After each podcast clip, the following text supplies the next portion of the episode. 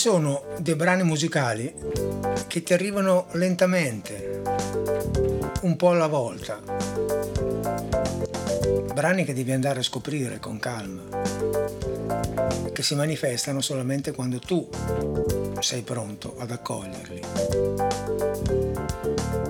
Ci sono invece altri brani che arrivano immediatamente, come un fulmine a ciel sereno, e la prima volta che li ascolti rimani colpito, quasi stupefatto. Brani che ti aiutano a modificare il tuo modo di pensare riguardo alla musica e all'arte in generale. Questo secondo caso è quello che è capitato a me anni fa la prima volta che ho ascoltato lo Stabat Mater di Giovanni Battista Draghi, meglio conosciuto come Giovanni Battista Pergolesi.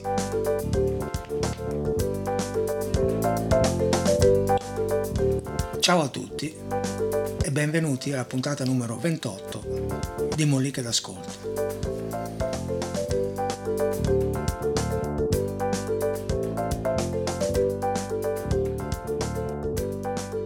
Giovan Battista Pergolesi è uno di quegli artisti, uno di quei musicisti che bisognerebbe frequentare ogni tanto o anche spesso, perché ti, ti aiutano a mantenere i piedi per terra e a vedere le cose sempre nella giusta prospettiva.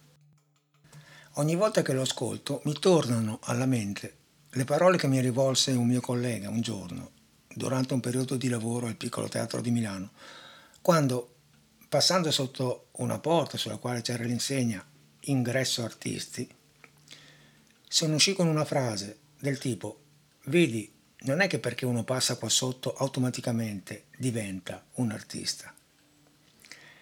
Ecco, tutti quegli artisti o pseudotali che magari se la tirano un casino solo perché hanno fatto qualcosa che ha avuto un certo successo, dovrebbero confrontarsi con un personaggio come Pergolesi e riflettere sul fatto che questo eccelso musicista ha composto lo Stabat Mater, che è una delle composizioni più importanti di tutta la storia della musica, all'età di 26 anni e lo ha finito, come dice la leggenda, probabilmente lo stesso giorno nel quale è deceduto. Ecco, questo costringerebbe tutti a fare un sano bagno di umiltà, soprattutto in questo periodo in cui ce n'è così tanto bisogno, perché se un musicista scrive questa composizione a 26 anni, c'è poco da, da, da, da dire, perché la profondità e, e l'ispirazione e, e, la grandezza di questa opera eh, ti fa capire come in realtà ci sia sempre qualcuno molto più importante, molto più bravo e qualcuno che veramente merita l'appellativo di artista, come si dice con un termine abbastanza brutto, a tutto tondo. Ma cerchiamo innanzitutto di capire chi era Giovanni Battista Pergolesi. Intanto ho detto prima che il suo vero nome era Giovanni Battista Draghi. Mm, viene chiamato Pergolesi perché la sua famiglia eh, veniva da Pergola, che è in provincia di Pesaro Urbino, per cui come era usanza allora, stiamo parlando dei primi del Settecento, ehm, anche lui poi prese il nome dal luogo di origine della sua famiglia. Pergolesi nasce nel 1710 e muore di tisi a 26 anni nel 1736. È un altro dei tanti musicisti morti giovanissimi e soprattutto un altro come Vivaldi e Mozart, per citarne solo due, ad essere seppellito in una fossa comune. Bisogna fare qualche piccolo accenno alla sua biografia perché due sono le situazioni più importanti. La prima è il suo trasferimento da giovanissimo a Napoli per studiare musica presso il Conservatorio dei Poveri di Gesù. La seconda riguarda invece le sue precarie condizioni di salute che lo hanno tormentato fin da piccolo, sia a causa della poliomelite che più avanti della tubercolosi, che sarà una delle cause della sua morte. Perché è importante il fatto che, che, abbia studiato a Napoli? Perché Napoli in quel periodo, stiamo parlando appunto degli inizi del Settecento, era una delle città più eh, importanti in Italia dal punto di vista eh, della musica e non solamente in Italia, Tant'è vero che veniva definita la capitale mondiale della musica. Eh, c'erano quattro conservatori e c'erano tantissimi teatri e questo portò chiaramente eh, Pergolesi, appena finiti gli studi, a dedicarsi alla composizione di opere teatrali, che era un genere molto apprezzato dal pubblico napoletano. Lo fece alternando opere di successo ad altre che hanno fatto più fatica ad incontrare i gusti del pubblico, soprattutto per alcune vicissitudini nella composizione delle compagnie di canto, che spesso erano costituite o da cantanti non proprio all'altezza oppure già avviati, come si suol dire, sul viale del tramonto. Il suo successo più importante fu però la composizione di uno di quei cosiddetti intermezzi che venivano rappresentati tra un atto e l'altro delle opere serie e che erano caratterizzati da una trama semplice. C'erano pochi personaggi presi dalla vita reale e la musica era accessibile a tutti. Il titolo di questo intermezzo, che ha avuto così tanta fortuna, è La serva padrona, che all'inizio era inserito come intermezzo tra gli atti di un'opera seria intitolata Il prigioniero superbo, ma poi divenne talmente popolare da essere rappresentato in forma autonoma e rappresentò l'inizio di un nuovo genere destinato a diventare quello di maggior successo per tutto il secolo, che è l'opera buffa.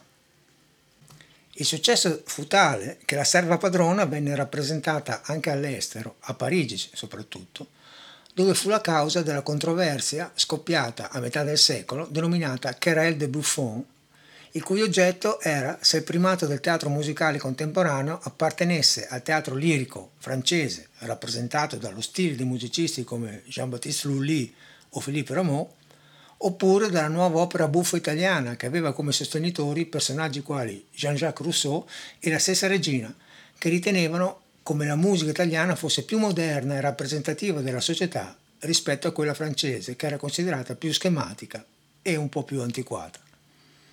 La cosa su cui riflettere è che in quel periodo gli argomenti del dibattere fossero così alti, la musica italiana contrapposta a quella francese, un modello culturale antitetico all'altro. E se confrontiamo questi argomenti con i dibattiti cui assistiamo oggi nei mezzi di comunicazione di massa, possiamo dire che forse qualcosa dal passato avremmo ancora da imparare. Ma perché vi racconto della, dell'opera buffa e della serva padrona. Questo per dirvi quanto eclettico fosse eh, Pergolesi, nonostante la sua giovane età, perché evidentemente la serva padrona appartiene a un genere comico, mentre lo Stabat Mater è ovviamente di un genere serio e religioso. La serva padrona ha due soli personaggi, uno è Uberto, che è un basso, e l'altra è Serpina, che è un nome scelto non a caso, che è un soprano. La trama è popolare e rappresenta la volontà di Serpina di riscattare la sua condizione di serva sposando suo padrone Uberto, appunto. Va da sé che la trama, eh, i testi, la musica eh, e tutte le vicende eh, andavano incontro al gusto popolare perché rappresentavano situazioni che tutti potevano vedere nella loro vita reale e questo favorì grandemente il successo della composizione. Vi faccio sentire un pezzetto di un'area di Serpina che è abbastanza autoesplicativa, così vi rendete conto del clima della composizione. Il cui testo dice stizzoso, mio stizzoso, voi fate il borioso, ma no, ma non vi può giovare. Bisogna al mio divieto star cheto, cheto e non parlare. Zitto, zitto, perché Serpina vuol così. Zitto, zitto, Serpina vuol così. Credio che mi intendete, sì che mi intendete, sì, da che mi conoscete sono molti, molti di. Ecco, è una tipica così, eh, rivendicazione eh, femminile che mh, con un testo mh, attuale potrebbe funzionare tranquillamente ancora oggi e musicalmente fa così.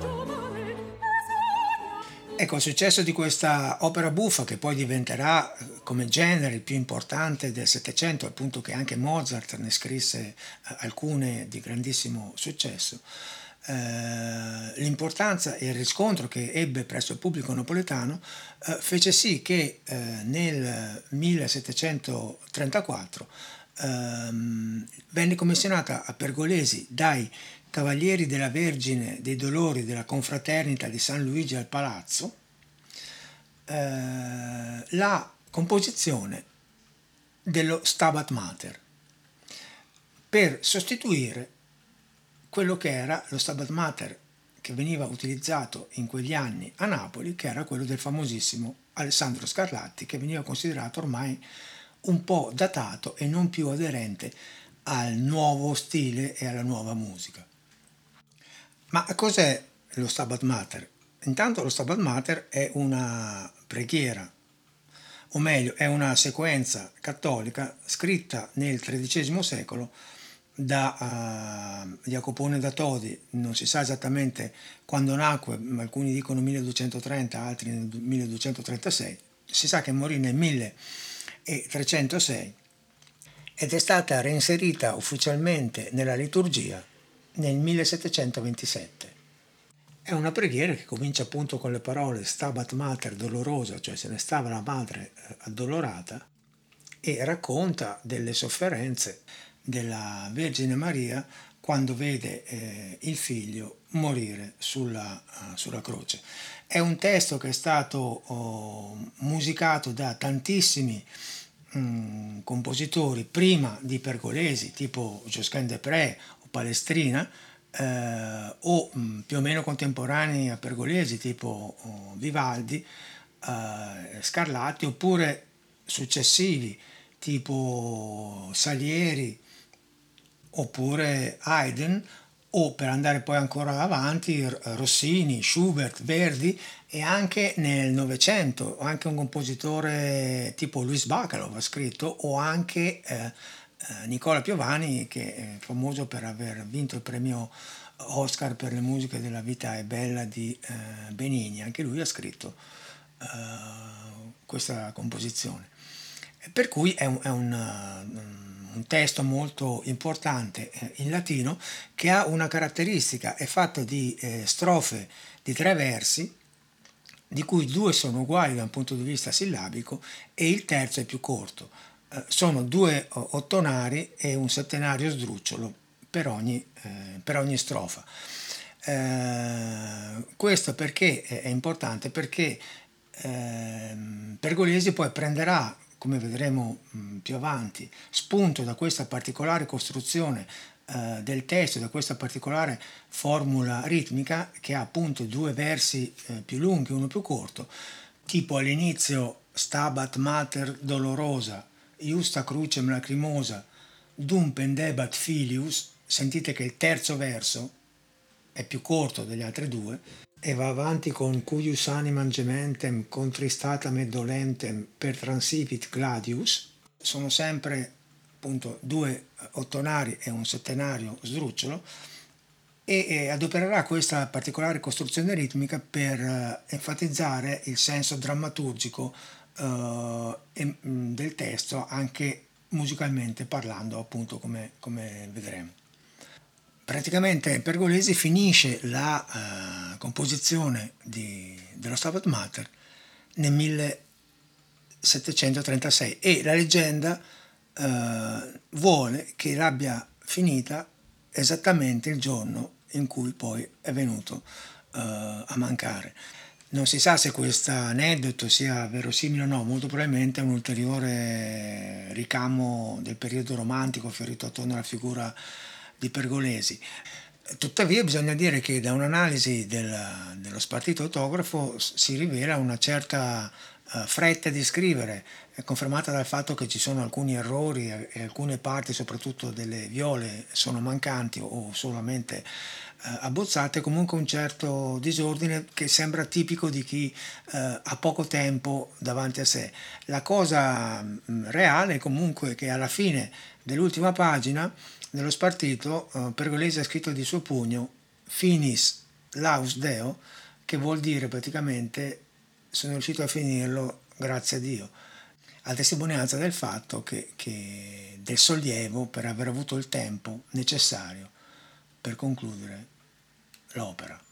E, e questo fatto poi alimenterà tutta una serie di leggende sulla figura di Pergolesi che diventerà molto più eh, noto da morto di quanto non fosse stato in vita, eh, per cui vennero date alle stampe tutte le sue composizioni e, e iniziarono a diffondersi eh, in tutta Europa e la, la scarsità di, di, informazioni reali sulla sua vita e sulle sue opere fu un facile terreno per il fiorire di aneddoti fantasiosi di ogni tipo. Si insinuò il dubbio che la sua vita eh, e la sua fine tragica fossero dovute non solamente a cause naturali, ma anche all'avvelenamento da parte di musicisti eh, invidiosi del suo talento.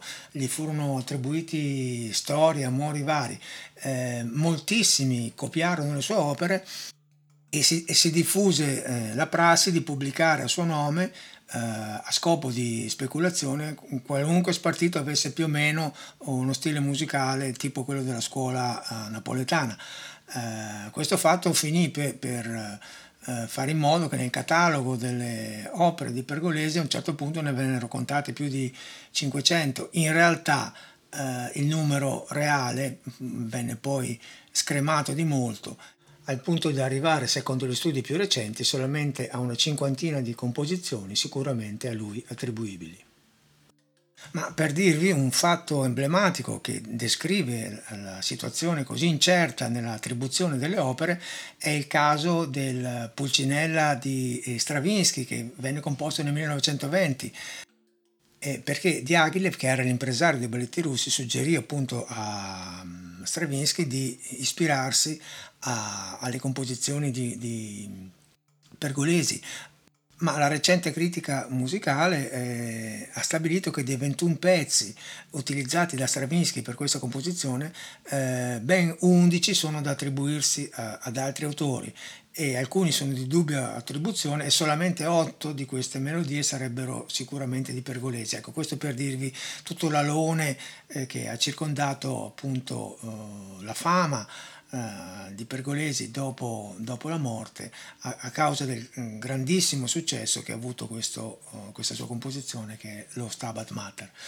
E cominciamo un po' a cercare di capire com'è eh, questo Stabat Mater. Intanto c'è da dire che è una uh, composizione per orchestra d'archi, basso continuo e due voci, un soprano e un contralto. I numeri musicali scelti da Pergolesi sono 12, mm, un po' ridotti rispetto ad esempio a quelli di, scelti da Scarlatti e eh, noi ci concentreremo soprattutto sul primo, il cui testo, come vi dicevo prima, è Stabat Mater dolorosa, Iusta crucem lacrimosa, dum pendebat filius, la cui traduzione è se ne stava la madre addolorata in lacrime vicino alla croce da cui pendeva il figlio. Eh, notate come in realtà l'importanza viene data al fatto che il figlio pendeva dalla croce, cioè la parte finale, quella del verso che è un settenario, per cui è più corto e più incisivo, eh, è quella poi sulla quale Pergolesi adopererà eh, una tecnica di scrittura particolare che enfatizzerà ancora di più questa uh, immagine. Uh, l'inizio è dato dagli archi che danno subito uh, l'atmosfera struggente del brano. Eccolo qua.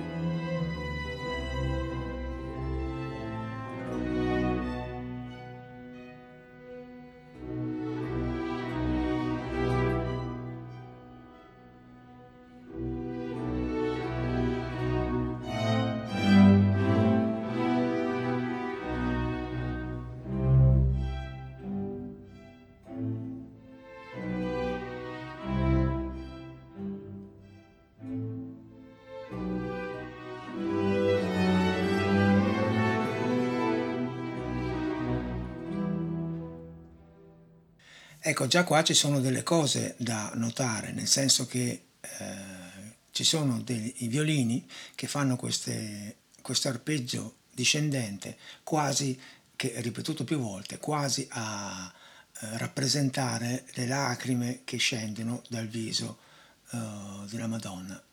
Eccoli qua, ve li faccio risentire. Eccoli. Ancora.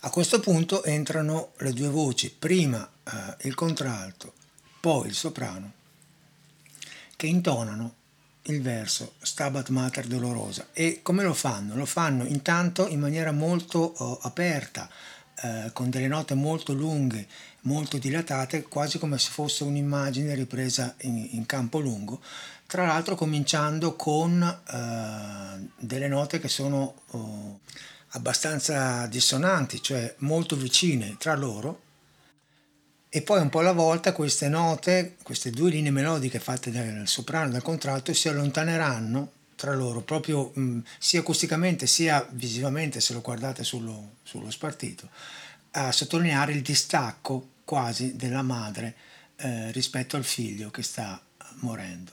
E l'inizio di queste voci è veramente qualcosa di spettacolare e molto toccante. Eccolo qua.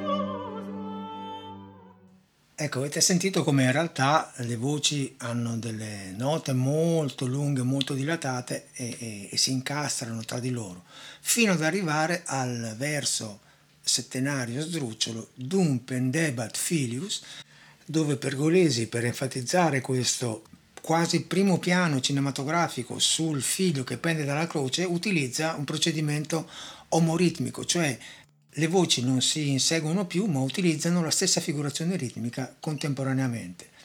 E il risultato di questo è il fatto che il verso Dum pendebat filius diventa ancora più importante rispetto ai precedenti.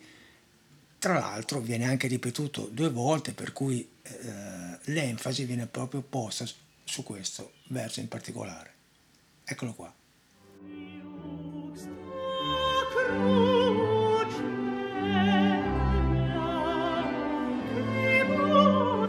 Eccolo.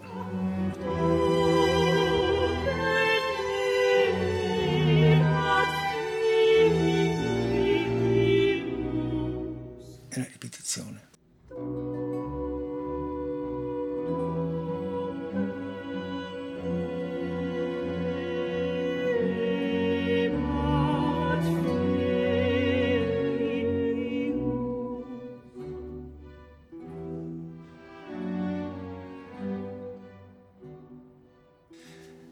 È uno Stabat Mater intriso di dolore e di drammaticità teatrale.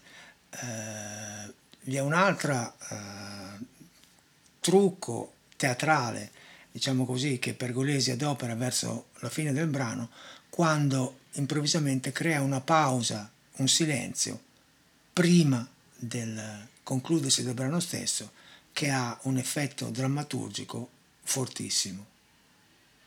Eccolo.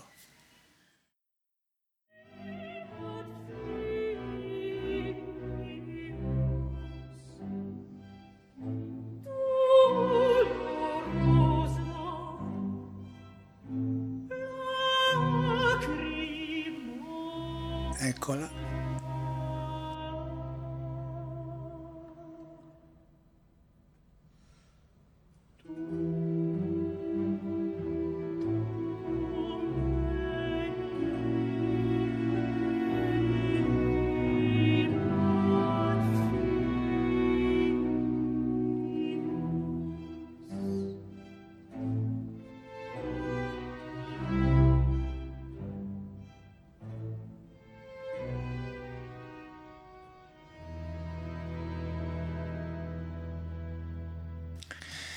Ecco, è un brano ovviamente che va ascoltato non così eh, a, pezzettini, ma per intero. E c'è da notare che una delle eh, accuse che vennero rivolte a Pergolesi fu appunto quella di essere troppo teatrale nella manifestazione del dolore e fu un'accusa rivolta da qualche rappresentante particolarmente tradizionalista del, del, clero, ma questa teatralità dello Stabat Mater di Pergolesi fu poi quella che ne decretò la fama, eh, possiamo dire imperitura, che dura eh, ancora oggi, essendo lo Stabat Mater di Pergolesi una delle opere di musica, una delle composizioni di musica sacra più rappresentate e più amate in tutto il mondo. Oltre all'inizio ci sono tantissimi momenti veramente importanti eh, sparsi in tutto lo Stabat Mater di Pergolesi. Eh, io però volevo concentrarmi eh, solamente su un altro numero, che è il numero 6, che è un'aria eh, per soprano, Vidit sum dulcem natum, che è una delle più incantevoli e commoventi dell'intero Stabat Mater eh, dove il soprano intona un urlo accorato eh, e straziante che rappresenta la visione di una madre che assiste eh, impotente alla morte del figlio. Eh, il testo dice appunto vidit sum dulcem natum morientem desolatum dum emisit spiritum, cioè vide il suo dolce figlio morire desolato ed esalare l'ultimo respiro e sul vidit sum dulcem natum le urla eh, quasi strazianti della madre fanno venire i brividi. Eccole qua.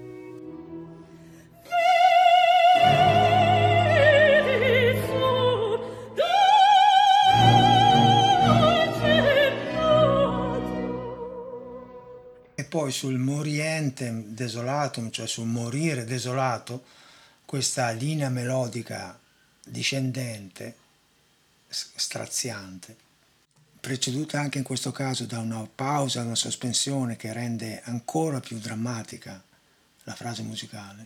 Eccola qua.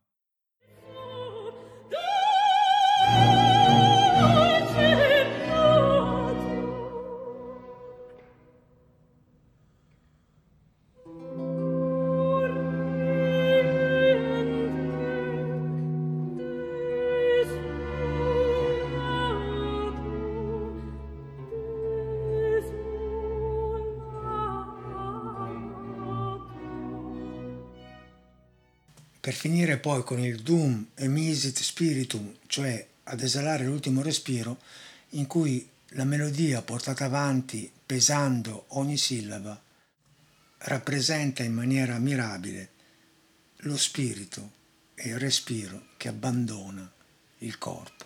Eccolo qua.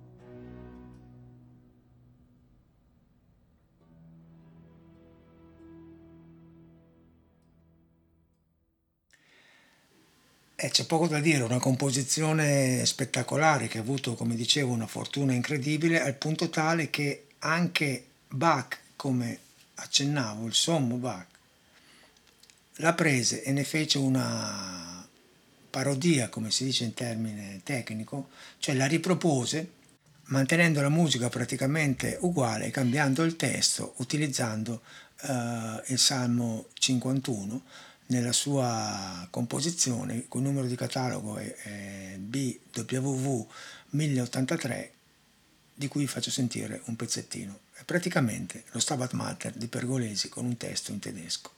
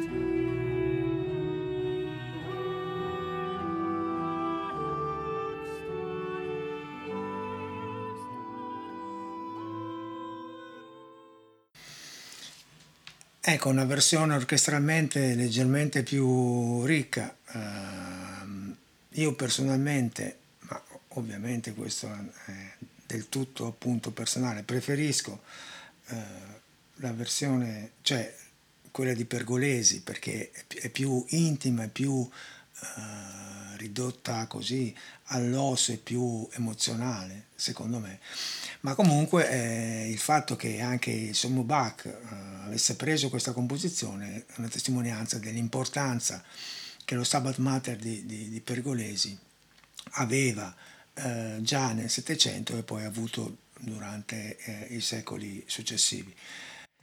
Quello che non smetterò mai di enfatizzare è che il fatto che questo eccelso eh, compositore avesse solamente 26 anni quando ha composto questo capolavoro, dimostrando una maturità incredibile e una sensibilità per raccontare musicalmente un dolore così straziante come quello di una madre che vede il figlio letteralmente pendere dalla, dalla croce e avvicinarsi alla morte, probabilmente perché anche lui, quando ha scritto questo brano, così come Mozart quando ha scritto Lacrimosa, vi ricordate, la mollica numero 3, eh, anche lui sentiva di essere vicino eh, alla morte per cui riusciva a rendere eh, al massimo questo momento di eh, struggente, di, di dolore.